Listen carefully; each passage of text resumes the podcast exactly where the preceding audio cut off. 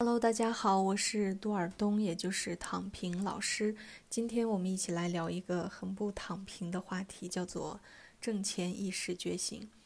原本呢，我是邀请了我的好朋友来跟我一起聊这个话题，因为他本身现在在法国创业，所以我觉得他是一个很好的对谈嘉宾。可惜呢，因为我的整个操作不当，所以导致我们两个人昨天对谈的内容就没有办法用了。又因为我。呃，已经给自己了一个承诺，就是要每周日的时候都要发一个播客。所以呢，今天啊，我就独自的把这些内容再重新录一遍。啊，因为我觉得这个话题真的很有趣，且非常的有意义和启发性。当然了，我希望是这样吧。啊，那今天的节目正式开始吧。我为什么会想要聊这个话题呢？其实原因很简单。呃，在今年夏天的时候，我去做田野调查，在田野调查的过程当中，我意识到，呃，虽然我们作为人类不能完全的获得某种自由，但是当我们有一定的钱抓在自己的手里的时候，你能获得相对的一些自由和决定的权利。比如我去做田野调查的时候，我完全的可以去决定我自己要住在哪里，租怎样的房子。要做些什么？跟谁见面？我要吃什么？就是我不会担心自己的钱少，有一度是这样。当然中间也有过比较，呃，这个捉襟见肘的时候，但是也有不捉襟见肘的时候。那这个不捉襟见肘的时候呢，让我觉得很自由，就觉得有钱真爽。但是当捉襟见肘的时候，就想说，嗯，咱得挣钱。啊，会会产生这样的一个念头，但是呢，这跟这还是跟我过去留学的状态很像，就是，呃，没钱的时候想着要理财，有钱的时候就想着要月光，就是这种状态。但是呢，又因为在田野调查当中，我产生了很多有趣的想法，我想去实施它们，比如说出版一些书籍啊，或者翻译当地的某些有趣的书，再或者是说拍摄一些纪录片的，这些其实它都是需要钱的。如果你自己不掏钱的话，你可能要去求爹爹告奶奶，就是你得去申请一些经费啊，你要去跟别人谈合作，别人就会有权利给你的呃这个作品当中植入一些他们的东西，或者是要求你改这个改那个。但是我真的很不喜欢别人去碰我的作品啊。除此之外，我也想要做其他的一些更多的事情，帮助更多的人。所以说，我的整个对于。金钱的需求变得很大，那我就自然而然的就这个赚钱意识觉醒了。那我赚钱意识觉醒之后，我就在思考，我为什么前三十年啊？大家想一想，我已经三十岁了，前三十年我没有那么强烈的想要赚钱的想法，而且为什么总是觉得好像我的精神世界要更重要？感觉好像金钱是一个不值得去谈论的话题。甚至觉得可能，金钱这个东西有的时候，它可能很容易跟所谓的奸商啊，或者说很担心别人会觉得我掉进钱眼子里啊，就就会产生这样或者那样的一些想法。呃，那我就反思啊，我最近就一直反思自己为什么会这样。啊，那既然有了一些反思，且找不到答案的时候，我们就应该去读书。那我就读了非常入门级的一些理财类的书籍，像是《富爸爸穷爸爸》，还有《小狗钱钱》。其实这两本书我一直都知道它们的存在，且我有 PDF，但是呢，我就一直没有去读它们，因为我好像就是并没有很大的那个对金钱的需求。我总觉得我这样就刚刚好啊，很舒服啊，就会有这样的想法。那像我为什么会会有这样的想法？哪怕我女权觉醒了。我还是没有赚钱意识觉醒，这到底是哪里出了问题？那我今天就想用这今天的这一整期节目来跟大家聊一聊这个。我相信有很多的女性跟我是很像的。首先，我们必须承认一件事情，啊，在这个父权社会当中，女性从小人们对你的期望是什么？他们就会说啊，嫁一个好人家，找一个稳定的工作。甚至在我们比较小的时候，年长的女性会开玩笑说：“啊，你以后嫁个有钱人，那我们一家的人的生活都能过得更好。”那小女孩也会说啊，妈妈，我长大了以后嫁一个啊有钱人，然后给你买这个买那个，总是有这种潜移默化的这种思维、这种思想在我们的脑子里。我前两天也是刷手机，就看到一个视频，那个视频里呢有一个小女孩，是是欧美国家，说的是英语。那个小女孩就教育她的那个二十多岁的姐姐，是姐姐还是姨，我我分不清啊。就反正就这么一个比二十多岁女孩被一个很小不到十岁的小女孩给教育了。那不到小十岁的小女孩就说：“哎，你男朋友不行啊，一穷二白，你找他怎么行？你应该找一个有钱的男人。”就对他进行这样的教育。我当时一一看这个，我就想起我小的时候也会说啊。要找个有钱的男人嫁了，这种想法也会说这种话。呃，我还记得现在同为女权主义者的我的一个表妹，她比我小六岁。那她小的时候，其实我经常照顾她，那我就看了她很，我就记得她小的时候很多的这种，呃，也也说的话。呃，她她也曾经说过说啊，我。我如我以后要嫁一个有钱人，我要变成一个很有钱的女人，然后我的丈夫会很有钱，他就会说诸如此类的话。那其实我想说，很多的在父权社会当中被潜移默化的就这么教育下来的女性，都会有这样的想法。那再长大一点，她的想法可能又是又是这个版本的升级版了。呃，除此之外，我们小的时候可能呃并不是在幻想自己成为一个富婆。但是男男生呢，因为他们是被要求，啊要挣钱呐什么的，而且整个家庭都会拿出自己的资源去帮助他。那这些男生小的时候可能想的都是我要如何获得权利，我要如何变成富翁。但是小女孩想的不是我要如何成为富婆，而是想着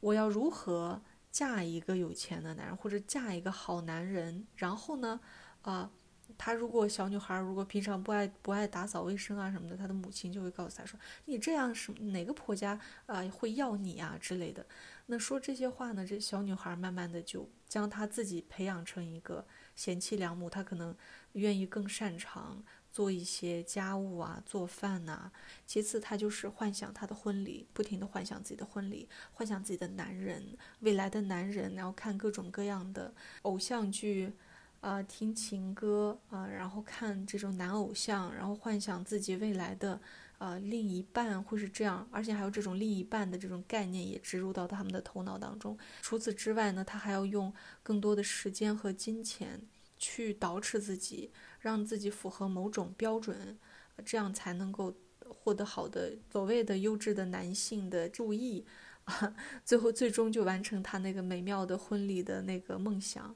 所以。女性的她的这个赚钱意识是非常难觉醒，并且非常晚觉醒的。有些人可能一辈子都是围着一个小家庭，她的财政大权可能都是交给丈夫，她不懂得什么是理财，什么是股票，什么是基金，这些她可能都不懂。我我呢，在我二十岁的时候，我想的其实是希望能够在自己的事业上有所成。当时呢就想读博士，这是因为我的这个家庭教育，因为我我的这个母父都是这老师，啊，我父亲后来呢又是他又是作家呀，又是主持人呐，他也他也做一些学术研究啊，所以这种家庭氛围必然让我觉得我的事业是很重要的，但是搞钱重不重要呢？并不重要，因为因为我的这个父亲经常。教导我们，这个精神世界的丰富比物质财产的丰富要重要很多。好像你是一个高尚的人，你就要对这个，呃，金钱好像不能够太过重视，就总有这样的一个思想在我的脑海里。其次，又因为作为女性嘛，小的时候总是这个幻想什么婚礼啊，啊，男朋友啊，丈夫啊什么的，所以在我二十岁开始谈恋爱的时候，呃，我就会比较偏向于找一些。呃，正在创业、有自己的小本买卖，或者是正在开公司的这种男性，因为我的目标就是我要变成一个大学老师，然后我的丈夫他要做一个自己的公司，甚至是一个企业，那我要那我要在旁边帮助他，我要成为他背后的女人，因为我知道我自己很聪明，我可以帮助他，然后用。就是让这个男人来吸我的血，然后我把他把他培养的培养的这个很壮大，呃，就想让一个男人成为自己的枪手，可以这么说吗？就是就是这么，应该说我变成一个男人的枪手，就我在他的背后做很多事情，然后最后他牛了，呃，然后我就在后面就会觉得很高兴，说啊，这是我的丈夫。就是我相信很多女性在她二十出头的时候都会有这种荒谬的想法，但是这种荒谬的想法呢，在我女权觉醒之前，我并不认为它荒谬，因为我觉得女人要生孩子啊，啊，女性就应该有一个比较稳定的、没有那么忙碌的工作。那赚大钱就让给男人吧，就是会有这样的想法。那这个想法呢，一直到我这个女权觉醒之前，它都是阻碍着我的道路的，因为我都在寻找很鸡贼的寻找符合我标准的男性。啊，在这个期间呢，其实我从十八九岁开始就已经在打工挣钱了，可以说我从来都没有缺过钱，我一直都有很多的钱，就不不能说很多的钱，就会有很多的收入，但是我总是倾向于。月光把它们花完。除了第一次开始挣钱，在我父亲的要求要求下，有攒钱买相机啊、买电脑啊什么的。除了这个之外，呃，我几乎没有攒过钱，我都是有钱就花，啊，没钱了就去工作，是这么一个状态。那对我来说，有的时候我甚至明明有一个工作，我可以挣到什么钱，但是我觉得学习对我更重要。但明明那个时间我会用来玩手机，但是我会觉得。但是我会觉得，学习啊对我更重要，以这种借口就不去挣那份钱。那存钱对我来说，那肯定是更不可能的。我过去很多的钱都是花在，比如说做美甲，啊化妆，买各种衣服，买各种包儿。虽然我跟很多女性相比，我的化妆品和衣服包它都很少，真的不多。但是算下来，这些其实它都是一个一笔挺大的数目。呃，在我三三年前，我决定开始不再服美役、不再化妆的时候，我就发现，哎，我每一个月的生活费绰绰有余了。以前总觉得不够花，现在觉得，哎，自己感觉变得好富裕，就会有这样的一个感觉。那我就在想说，那我的这个金钱观，除了因为自己本身是女性，啊。会产生这样的一个金钱观之外，还有我的家庭背景和民族文化对我的这个金钱观也是有很大影响的。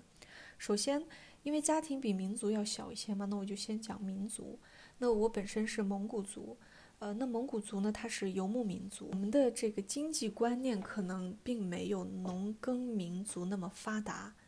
我们的经济观念可能更质朴一些，甚至在我的观察下。呃，我发现就是很多的游牧民族的，就是我们蒙古族啊，我又不要讲别的民族，啊，我就说我本本民族，我们新疆的蒙古族，那我们就经常会觉得，哎呀，那个人怎么感觉掉进钱眼子里了？怎么这样啊？怎么那个人就是老是为了挣钱跑来跑去做这个小买卖，做那个小买卖，就会呃，很多人就会。对于别人总是在钱的后面跑着挣各种钱，就会有一种有一种小的不知道怎么说，就是有点看不起的感觉。我经常是有这种感觉的。当然这也是过去啊，那这两年会有怎样的变化我不知道，因为我一直在国外，我周围就几乎没有蒙古族，我不清楚。但是我刚来俄罗斯的时候，我去的那个地方呢，这个。蒙古族的留学生比较多，尤其是从我们新疆去的。当时呢，就有一个蒙古族的男生，他去做一些民族的这种服饰，就是把它弄成那种比较时髦的样、时尚的样子，也做一些留学中介的工作。呃，那很多其他的一些这个我们的这个同胞就会鄙视，就觉得哎呀，就感觉台湾这样在挣钱呐，怎么怎么不太好啊？就。就那种感觉，好像好像挣钱这个事儿，你不能够拿出来说，或者你不能太过追求，就会有这样这样的一个观念，就很拧巴，不是很喜欢。那我觉得这个观念呢，其实在我年轻的时候，虽然我觉得三十岁也年轻嘛，但是我这里的年轻主要指二十岁，二十岁的时候，对我来说。呃，这个这种观念其实是会影响到我的。昨天我跟我的朋友对谈这个话题的时候，讲到民族文化这块儿，我觉得是挺精彩的，啊，因为他本身是我的朋友，本身是维吾尔族嘛，因为他们的民族文化自己其实没有太多的观察，因为他本身在那里面，但是因为我作为这个新疆的蒙古族，我就对他们有很多的观察，我就发现有好多的这个维吾尔族的人，他们的经济头脑或者说赚钱的意识非常的强。呃，我记得当时我爸爸跟我讲说，他有个同事维吾尔族，呃，他呢是在这个，因为因为我们都是在乌鲁木齐嘛，然后他呢是想挣挣钱，那他就从他的老家，啊，那种农村叫了一个自己家的亲戚，在乌鲁木齐，啊，弄了一个小小的门面，应该不能说是门面，就弄了个馕坑，然后在那里卖馕，那他的投入其实不是特别的多，啊，然后他是跟他的亲戚去合伙，他的亲戚主要去。呃，去烤馕啊、卖馕啊之类的，那他呢就是提供了那个开那个店，然后买那个馕坑的这整个的钱是他出的。那他们就通过这种方式合伙一起挣钱。还有一个是，也是一个在乌鲁木齐有一个自己本职工作的这么一个，也是维吾尔族人。然后他呢是从他们他家乡用了找人去做了那种扫把。用植我不知道那个怎么说，用植物做的那种很原始的那种扫把，整了一大车，啊，弄到乌鲁木齐来卖，然后通过这个又能挣一笔外快。他们就是属于呃亲戚之间永远是互相这个连接的啊，你帮我，我帮你，我们合作赚钱之类的。当然，这是我从一个呃外族人的角度去观察到的一些故事。具体它里面是怎样的，我没有做过一个学术研究，或者是也没做过田野调查，那我只能讲讲一下我的这种观察吧。除此之外呢，我也是前段时间看了一个维吾尔族的女博主，她拍了一个视频，就讲说对他们维吾尔族的女性来说，啊，金饰就是金子的那种饰品是非常重要的。呃，她举了个例子，她说，如果她花两万块钱买了一个包，她妈妈会觉得。他妈妈会觉得匪夷所思，因为他妈妈觉得你花两万块钱你买金子不好吗？它又不会贬值，而且你参加婚礼啊，参加一些活动，你还可以带出来，很漂亮，也可以展现你的财力。呃，对他们来说，买金子是一种装扮自己、展示自己的财力，其次也是一种投资。呃，因为金子嘛，它的这个不太容易贬值，它比较保值的这种饰品。我当时看完这个视频之视频之后，我就在想说，哦，难怪呢，就是我的维吾尔族的这种女性朋友，她们的母亲都会在她们什么十八岁生日、十九岁生日的时候给她们那种，呃，金饰作为礼物。我我我还想着说，哎，他们怎么会送金饰作为礼物？就是因为年轻人嘛，总会觉得金子做的这些饰品好土啊那种感觉。但是这里面其实还是有一种民族文化当中的一种，呃，金钱观在里面的，啊，那我们蒙古族呢，就是我不能说别的地方是怎样啊，仅仅讲我自己的家庭小家庭，以及我的母亲和我父亲那边的两个家族，几乎都没有那种女儿的生日或者说某个重要的节日送礼物的时候送的是金子这种，并没有这种习惯。呃，有这种民族文化之间是有这样的一个差异的。那我想说，这种民族文化对我的金钱观也是有一定的影响，让我变得视金钱 如粪土，也没有到视金钱如粪土的程度，就是就是会觉得好像，哎呦，挣钱这个事儿，哎呀，没那么重要，就是不太不太在乎这个事情的那种感觉。啊，除此之外呢，除了这个民族文化呢，就接下来往往往更小的角度去讲，就是家庭背景。那如果要讲家庭背景的话，就一定要讲一本书，叫做《穷爸爸富爸爸》。哎，不对，是《富爸爸穷爸爸》。这本书我读它的时候，我真的会觉得非常有意思。为什么？因为在读这本书的过程当中，这个穷爸爸。完全是我爸爸的一个写照，因为在这里面，这个爸爸说的很多的话和他的这种思思考方式，对他的这种金钱观和我的父亲是几乎是一样的。比如说，他在这里这本书里面就提到，他说啊，这两个爸爸呢都非常的重视教育和学习，但是呢，呃，他们两个人对于什么才是最应该学习的看法是不同的。这个穷爸爸呢是希望，呃，这个作者啊，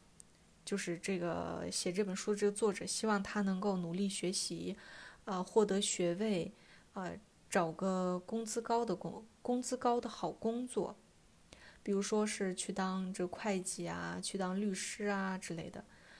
而另外一个爸爸呢，他就是鼓励，呃，他成为富有的人，让他去努力的去学习和了解钱的运作规律，并且让钱为他工作。而不是为了钱去工作，而且关于这一点，这个富爸爸他会一遍一遍的去重复。那我读到这边的时候呢，我就在想说，这里的穷爸爸不就是我爸爸吗？因为我爸爸就是一直希望我能够好好学习，将来呢找一个大学当个大学老师，然后呢变成副教授，再变成教授，啊，就这么安安静静的啊去工作。搞学术就可以了，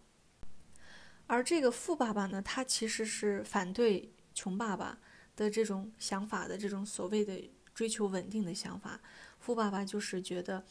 呃，他他是这么说的：，大多数人都是希望能够稳稳妥妥的挣钱，这样的话他们才能感觉到安全。关于钱呢，就是大部分的人是没有激情的，有的只是恐惧。所以呢，他们才会呃总想着呃抓到一个工作，拥有一个呃稳定的收入，哪怕有的时候它低一点，但是我有编制，那那就是很好的一个选择了。讲到编制，我就想起来，呃，在我比较小的时候学习过播音主持，当时我的老师告诉我说，他有个学生，呃，为了编制离开了大城市，回到小县城。呃，然后在那里当主持人，因为小县城给他编制，然 后我当时就很震惊，我心想说，为什么会有这样的选择？那现在想来，他的这个其实就是穷爸爸的这种思维嘛，就是为了某种稳定，他很害怕不稳定的这种生活，哪怕挣的钱再多。嗯，再比如说，我们的每个人的思想就是会去决定我们的生活嘛，比如我在我做田野调查之前，我。觉得我就去当一个老师啊，赚固定的钱，去搞我的学术就好。毕竟我也很喜欢这件事情，呃，就没有想过要去挣钱。甚至我平常，呃，有的时候会有一些工作，我也会去，嗯，拒绝他，因为我觉得我要更认真的学习。虽然我在我本科、博士的时候一直在疯狂的兼职，但是到了，呃，应该说，我刚才不说博士了吗？是我本科和硕士的时候都在疯狂的接接兼职挣钱，虽然都没攒下来。啊，到了博士，我就希望我能够安安稳稳的读书，我就不想挣钱了，因为我觉得，因为因为我过去就是没有一个挣钱的思维，我的金钱观是完全不对劲的，所以我也没攒下什么钱，不像别人可能能攒下攒钱，或者甚至做一些小的投资。啊，我读博士的时候，卡里可能就已经有了几十万的这种存款，但是我啥也没有啊，所以我就觉得好像，嗯，我挣不上钱。我就不要想这个，我还是认真学习吧。我就会有这样的思想，但是我现在的思想发生变化之后，哎，我最近就找到了一些有趣的可以用来做的一些项目，在未来呢，啊，很确定是可以从中啊挣到一些钱的，啊，甚至在这个搞这个钱、搞这个项目的过程当中，我还是在写我的论文呢。这件这个工作它根本就没有影响到我的学习，我只是把一些划拉手机和这个睡觉的时间，就是就白天睡觉的时间，全用在了这个工作上面。那在这个过程当中，我也觉得很兴奋、很激动、很开心。那这里就要讲到的就是这个人们的思想就决定了他们的生活。在在这本书里面，这个穷爸爸。他呢，完全就是 我爸爸和我的这种思想状态。因为这个穷爸爸，他总是会说啊，我永远永远也不会成为富人，他就会一直说这个话。那其实这就是吸引力法则。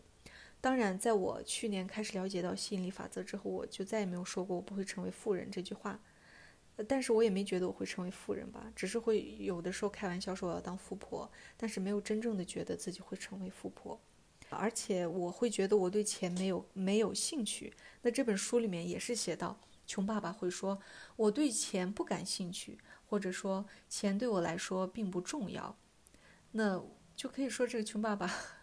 跟跟我爸还有我就还有我们家人可能都是相似的，都是这种思维，总是觉得好像钱跟自己没有太大的关系，变成有钱人跟自己也没有关系。那这种思维，它必然不会让我们想要去探索，探索这个金钱的世界、赚钱的世界。我们只是安于自己的这个比较安全的这个生活的规律当中而已。而富爸爸呢，他是完全相反的。在这本书里，他就写到说，这个富爸爸呢，总是说，总是说啊，我会成为一个有钱人，我已经是一个有钱人了。而且他会这样说：“我是一个有钱人，就是我是一个富人。富人不会这么做。”呃，甚至呢，就是在他有一次破产之后，他仍然把自己当成是富人。他会安慰自己说：“呃，贫穷和破产的区别是，破产是暂时的，贫穷是永久的。”啊，而且富爸爸还很喜欢说：“金钱就是力量。”所以说，他们两个人的这种。穷爸爸和富爸爸的这种思维方式是完全不一样的，这其中其实蕴含的就是这个吸引力法则。当你觉得你是一个跟钱没有关系、对钱不感兴趣啊，也不会成为富人的这么一个人的时候，你必然会离这些越来越远。但是当你觉得我一定会变成一个富婆啊，我对钱非常感兴趣，钱爱我，我也爱钱。那必然你就会更关注关注到金钱，那你可能你的行动也会更靠近这个赚钱。那你慢慢的从从外到内，从内到外的就发生改变，那你就很容易走上这个成为富婆的这种道路了。呃，除此之外呢，在读这本书的时候，我还意识到自己思维上的一个问题，呃，因为我是一个。行动力非常强的人，就是当我想做一个什么事儿的时候，我就会立马把它做掉。但是呢，这个我的这种很强的行动力，并没有，并没有用在挣钱上，因为我没有这个想法嘛。我的想法就跟穷爸爸一模一样，我没那个想法，我也不觉得自己对钱感兴趣。所以我所有的行动力呢，它针对的都是一些文化性或者学术性、创造性的一些事儿上。比如说，我现在做播客，以前也做公众号啊。啊，在做这个公众号之前，曾经也做一个做过一个别的比较大的公众号，写很多文章啊，啊，再或者是写这个微博呀什么的。那这些事儿，我就是会有会有很强的行动力。但是这些事儿呢，我至今为止也没有获得任何的金钱。我总是用爱发光。我反思了一下，我为什么总是会这样？明明有些事儿我可以，就我知道怎么样才能挣，怎么样才能就是挣到钱。但是我总是避避开这些事儿，是因为我的这种行为，它的一个底层逻辑，就是思想的底层逻辑是什么？就是因为我不认为金钱是值得我去付出时间和精力的，非啊，除非这个事儿我能就是做一把，我能快速的挣钱，或者说这个事儿是我在非常悠闲的时候，我稍微做一做我就能挣钱，因为我过去有很多工作就是这么获得钱的嘛，所以我就习惯了。我我不觉得我我可以我我不觉得我就是愿意花，或者说我不觉得我值得花我的那种小那种时间重要的时间去挣钱。我觉得这是没有价值的。对我来说，去做某种文化的推广啊，或者是某种思想的传播啊，或者说某种东西的创作。对我来说才是更重要的。也简而简而言之，就是我不认为挣钱，它比我的精神世界更重要。所以我我就会抗拒这个，哪怕我知道这个事儿能挣钱，但是我就觉得凭什么我要把我的时间花在这上面？我对这个事儿是非常有抗拒的。那我的这种抗拒的心理呢，其实一直都存在，甚至到呃这周一的时候，可能它还是存在的。但是我刚好就读了另外一本书嘛，就是叫《小狗钱钱》。那《小狗钱钱》里面的一个，不能说是观点，是我整个读下来之后的一种感觉，让我明白了，其实我的时间和精力也值得花在赚钱这件事情上。在《小狗钱钱》这本书里，啊，这个小主人公呢，他的小狗啊，小狗是会说话的，然后这小狗就教他很多关于挣钱就理财的一些理念。呃，就教他要去写这个十个想要变得富有的理由。为什么让他写这个呢？因为我们当当一个人有一个目标的时候，你才更好的，你才能够更好的前进。所以呢，这个小女孩她就写了十个她想要变得富有的理由。之后呢，又让他挑了其中三个你最想这个变得富有的理由，然后他又挑了这三个。之后呢，小狗钱钱又教他要去呃写这个成功日记，就是你每天都要写啊，我今天呃哪哪哪儿做特别好，我真是个成功的人，就你要写好几条去记录。除此之外呢，在这个小女孩她整个从毫无理财的观念。甚至跟她的这种母亲和父亲一样，觉得不能够在餐桌上聊谈聊钱，就是那种从那种穷爸爸的思维变到富爸爸的这个思维的过程当中，整本书就很清晰的写了整个过程。那这整个过程呢，对我有很大的启发。呃，这个小女孩她本来是一个很内向的，不愿意不愿意跟周围的邻居交朋友的这样的女孩。但是因为她有了自己赚钱的目标，呃，就是她写的那十个想要变得富有的理由，所以呢，她就决定去赚钱，他就决定去赚钱。那赚钱之前呢，要写是写这个成功日记。那通过成功日记，他就发现自己的一些优点，比如说他很会跟小动物做朋友。那他既然很会跟小动物做朋友，那他是不是可以帮助周围的邻居遛狗呢？那他在生活当中就去观察，就发现他的一个邻居，呃，那个老头儿，他现在已经不方便遛狗了。那老头的狗呢是老太太帮他遛，那老太太好像并不喜欢遛狗，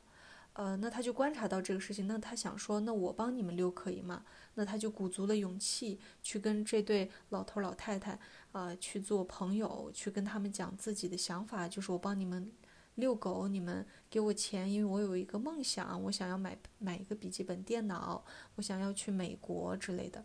那老头老太太呢，就同意让他去遛狗。他可以说是突破了自己一点，让原本比较呃怯懦的、害羞的自己变得开朗了一些，变得勇敢了一些。然后他就开始挣到了自己的一些钱。慢慢的，他就跟周围的很多的邻居，呃，都认识了，他们都愿意让他去帮他遛狗。但是他的狗越来越多了，那他就，呃，请他的这个同班的女生帮他去遛狗。那遛狗的这个钱呢，呃，一分为二，百分之五十是他自己拿，百分之五十呢是给这个他的女同学。那在这个过程当中，他又觉得不舒服了，因为他觉得他什么事儿都没干。那这个女同学她只能拿到百分之五十，她觉得这样不好，她心里又不舒服了。这其实又是穷爸爸的心理，因为如果用富爸爸的心理来讲的话，来这个百分之五十就是他应该拿的，因为这个整个工作、整个这些人脉，呃，整个遛狗的方式都是他自己开创的。那他相当于雇了一个员工嘛，那他应该理所应当去赚这个钱。啊，那他在这个时候终于就是在周围人的这种。开解之下，他明白了这个道理，那他又成长了一步。后来呢，这个小狗钱钱的前主人，因为小狗钱钱是被他们捡到的狗嘛，呃，前主人呢，因为在住院，然后他们也找到了他的前主人，然后这个前主人就告诉他说：“那我啊，每个月给你多少钱，就当你呃养这个小狗钱钱的那个费用，呃，酬劳。”啊，那这个小女孩呢，她又觉得。啊，明明我遛小狗钱钱的时候跟它在一块玩，我养它，我觉得我很开心快乐，我那我就没有必要去收这个钱。但是呢，这个小狗钱钱的前主人是一个富翁，呃，小狗钱钱所有的理财的方法都是从这个富翁那里看到学到的。那这个富翁呢，他必然是富爸爸的心态。那这个富翁就告诉他说：“啊，你其实不应该这么想，你为什么认为我们不能够从自己喜欢的事情上挣到钱呢？”那这个小女孩就回答了，她说：“因为每次看到她的母父去聊挣钱的时候，就感觉好像很痛苦，感觉他们都在做不开心的事情去挣到这个钱。那在整个过程当中，虽然你会获得很大的快乐，但是这并不意味着你就不应该去挣这个钱呀，并不是说挣钱它就是痛苦的。很多人都会有这样的一个误区。呃，当这个富翁把这个事儿给他说清楚之后。”啊，小女孩就高高兴兴的啊，拿着钱就走了。从此之后呢，她就有了一定的收入。之后呢，这个富翁就教她了一些理财的一些方法呀什么的。呃，就比如说，你可能要把一部分的钱存下来呀。之后呢，呃，这个这一部分的钱你可能需要用来做投资啊之类的。那这本书呢，在这之后，他还遇到了一个老太太，也很有钱的一个老太太，这个老太太通过这种基金、股票去挣到了很多的钱，然后这个老太太教了他很多东西，他认识了一些，他还跟他的女同学和他的一个亲戚，一个也是一个小男生，他们成了一个共同的伙伴，去一起挣钱，啊，诸如此类。那这本书里面的内容真的，我我认为对于啊理财启蒙来说是非常非常适合的一本书。在整个过程当中呢，这个小女孩以及阅读这本书的我，啊，就明白了一件什么事情，就是你挣钱和你去想要挣钱的整个过程当中，其实，呃，你是会观察整个社会，甚至去观察自己的状态，你会去观察每一件事情、每一个人，你甚至因为你要去挣钱，所以你要做到一定的自律。比如说，你的那个钱存下来就是要存下来，啊，你要自律，你可能在某些时候还得稍微节俭一些。其次，你你又要有一种冒险的精神，因为你要做一些投资，啊，你还要去跟一些人做朋友，那你肯定要更大胆。那这个过程当中，其实它也会有困难，那你要去，你也要去，呃，度过这些困难，解决这些问题。那这一切呢，其实对于一个人来说，它是呃一个帮助你去打开自己的一个过程，一个让你不断成长的一个过程。我在读这本书的过程当中，我就明白了，哦，原来关于理财、关于挣钱，也值得我去投入很多的心力，因为在这个过程当中，我对这个世界的运作能够有更深的认识。在这个过程当中，我甚至可以进一步的成长，同时我还能够，啊，我还能够拥有一些钱财，对吧？能够给予我某种程度的自由和权利。那为什么不去做这件事情呢？在《小狗钱钱》这本书当中，他同样也提到了一些，呃，穷爸爸思维。比如说，在这里呢，呃，小小女孩的妈妈，在她知道，呃，自己的女儿已经开始挣钱，甚至攒钱，感觉好像。孩子掉进钱眼子里的时候，这个妈妈就很忧虑的对她的女儿说：“啊，吉亚，金钱只会给人们带来不幸，学会知足才是最重要的。不要忘了，普通人家的孩子是永远不会成为百万富翁的。不要好高骛远。”这个就是这个小主人公吉亚的妈妈说的说的一段话。那就想到说，其实很多人的母父。在我们小的时候，甚至到我们这个年纪的时候，都会给我们说这种话，对吧？在这里面还提到一个细节，就是，呃，这个小主人公吉亚，他想要，呃，去问他的爷爷奶奶，把他，爷爷奶奶为他存的那部部分钱拿出来做投资。那他爷爷奶奶在他听完听完他这个孙女儿说完那么多关于理财的话之后，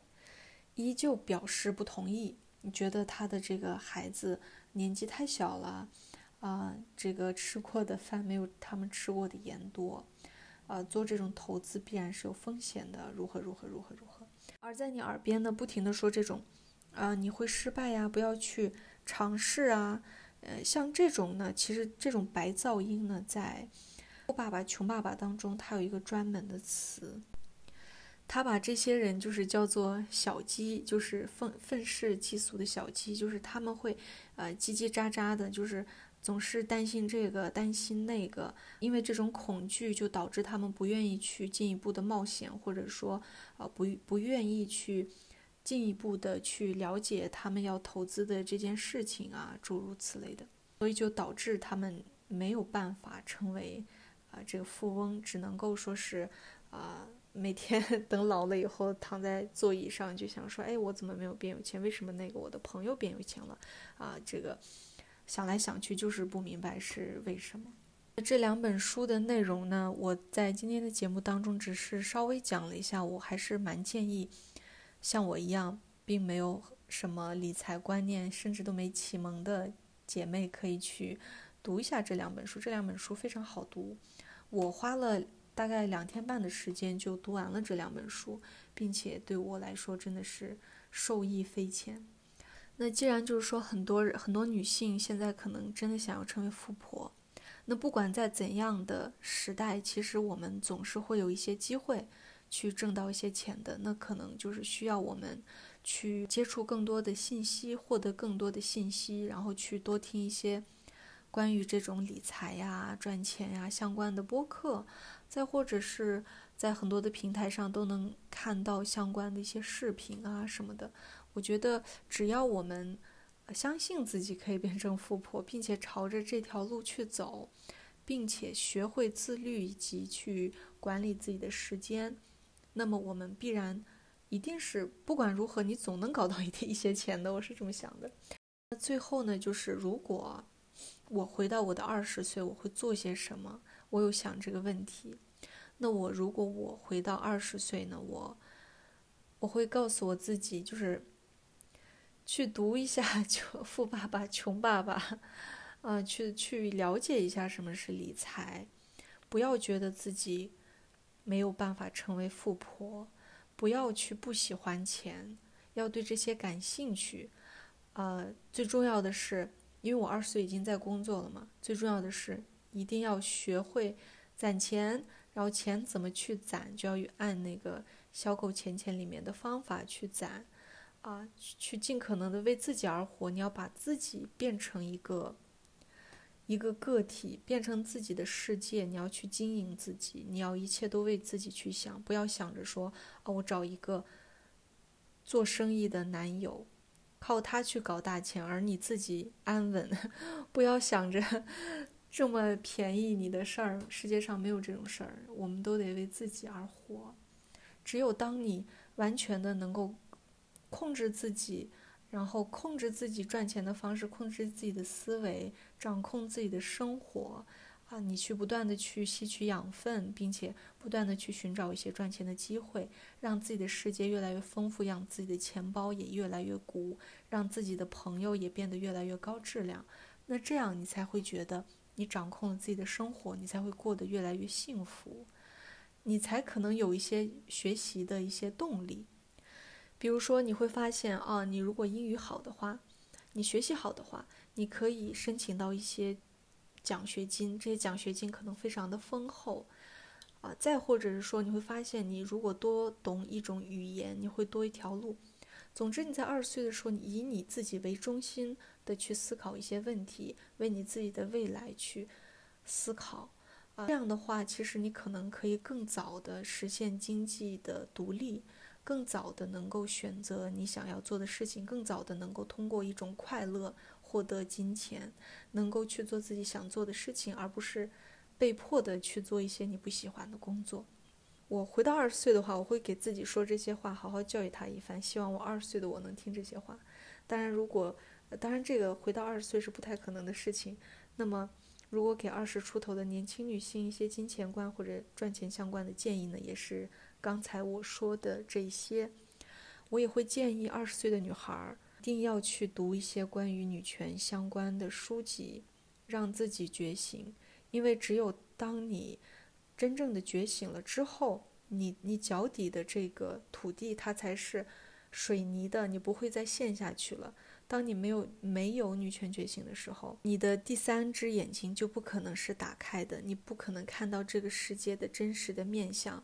你哪怕很会理财，很会挣钱，你的事业很好，但是有一天，你你决定了啊要跟某一个人结婚，结果这个人是为了你的钱坑你啊，或者把你想要把你，呃吃吃干净。遇到这样的男性，然后把你从悬崖上这个推下来。如果遇到这样的事情，也是有可能的，因为嗯，经济独立并不是完全的独立。首首先，我们要做到精神独立。精神独立之后，你自然而然的就会经济独立。那好吧，我们下期节目再见，拜拜。